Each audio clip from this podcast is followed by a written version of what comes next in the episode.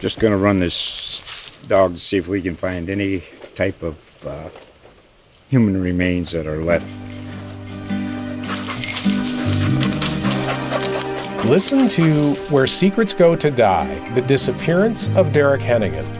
From the Detroit Free Press, a new podcast set in the woods of Michigan's Upper Peninsula. Available on Apple, Spotify, Freep.com, or wherever you get your podcasts. Okay, presentation and comments. Anyone would like to speak? Yes. My name is Mike Kennedy. I live at 9 Beechwood Road here in New Hartford. I've been a resident of the town for 26 years. Here to set the record straight regarding the resignation of six of the seven Parks Commission members. First and foremost, I want to make it clear that members of the Commission have absolutely no issue with the City of Utica or the Genesis Group. We would have been more than happy to work in unison with them had we been informed of their involvement with us or us with theirs.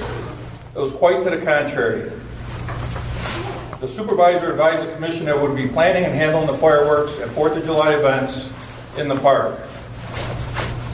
So it came as quite the surprise to us to hear about it through a local media on a Thursday, I think it was, when we had a meeting that prior Monday, and we're still under the assumption that we were handling all the events and planning, which we were doing at that meeting, we had begun.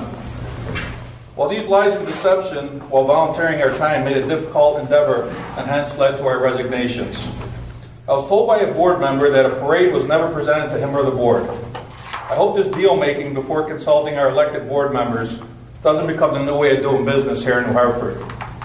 I would ask all of you to hold our supervisor accountable for both his spending and decision making without consulting the board. Thank you for your time. Thank you. Yeah.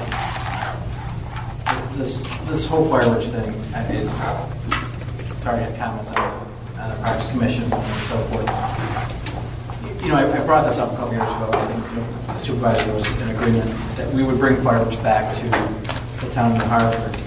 Um, You know, it's kind of turned into a little bit of a you know, spectacle, but, um, how this is all unfolding.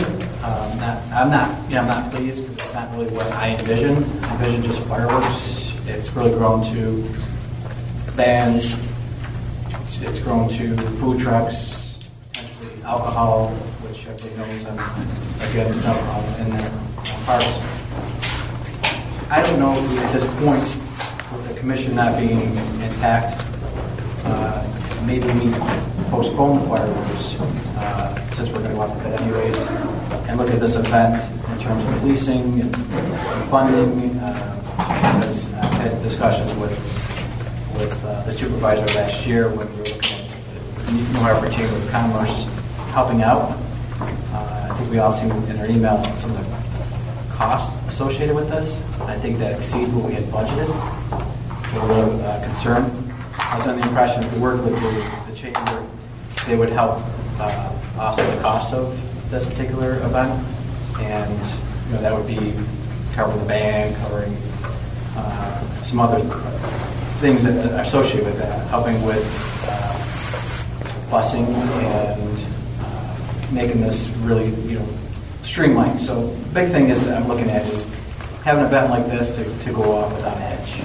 Uh, Are we going to get it right the first time? Probably not. Uh, But I'm a, I'm a planner, and maybe want to take a step back and look and say, uh, there's the parade, uh, and if in the village, that's great. But, you know, maybe the fireworks, you know, do we have to have it right around that time frame? Maybe look into a later date. That's what I would propose. We have had fireworks at the, uh, at the ice cream social, for instance, in July or whatever it is, which would benefit uh, both the, uh, the library as well as the citizens band uh, at the rec center. So uh, just, uh, I'm disappointed that we didn't have more input and more, uh, more time to discuss it, really. The next thing we saw was on the, on the news. It was happening. Uh, Looking at the budget, um, you know, I sat down with Chief back in November, um, you know, he could speak on this, what it would take to do fireworks. Uh, I believe we added that back in the, in the budget. to make sure that was taken care of. Uh, We put $7,500 in there for the actual um, fireworks themselves in our budget, which we passed and we all approved. Um, Also, too, uh, the Parks Department that we have now can handle the cleanup, you know, the day after and the day before. Uh, We do have the staff to do that. Um, I I don't see where that would be an issue. Um, Also, too, you know, we build more pavilions and things at the park, so, you know, we do have the space and we can accommodate the people that are there. Again, I brought that proposal, and when I say proposal, because it wasn't a contract, it was a proposal I brought to the board from the Genesis Group. The parade that was there has nothing to do with us. We have no say in that parade, it's not our village. I went to support Town New Hartford Village, or the Town of New Hartford and the village, and the Mayor Utica asked us to come. Um, So the parade is what I went to the press conference for. It really wasn't about the fireworks. In fact, you know, and, and Genesis could be here tonight, they weren't even supposed to speak on the fireworks because Ray said he had a bad, you know, he had a sore throat, he couldn't even speak, and then he wanted to talk about fireworks. But that proposal that I brought you guys was only a proposal.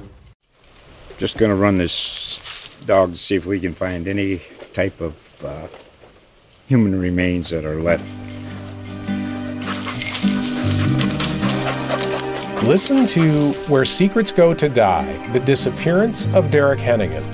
From the Detroit Free Press, a new podcast set in the woods of Michigan's Upper Peninsula. Available on Apple, Spotify, Freep.com, or wherever you get your podcasts.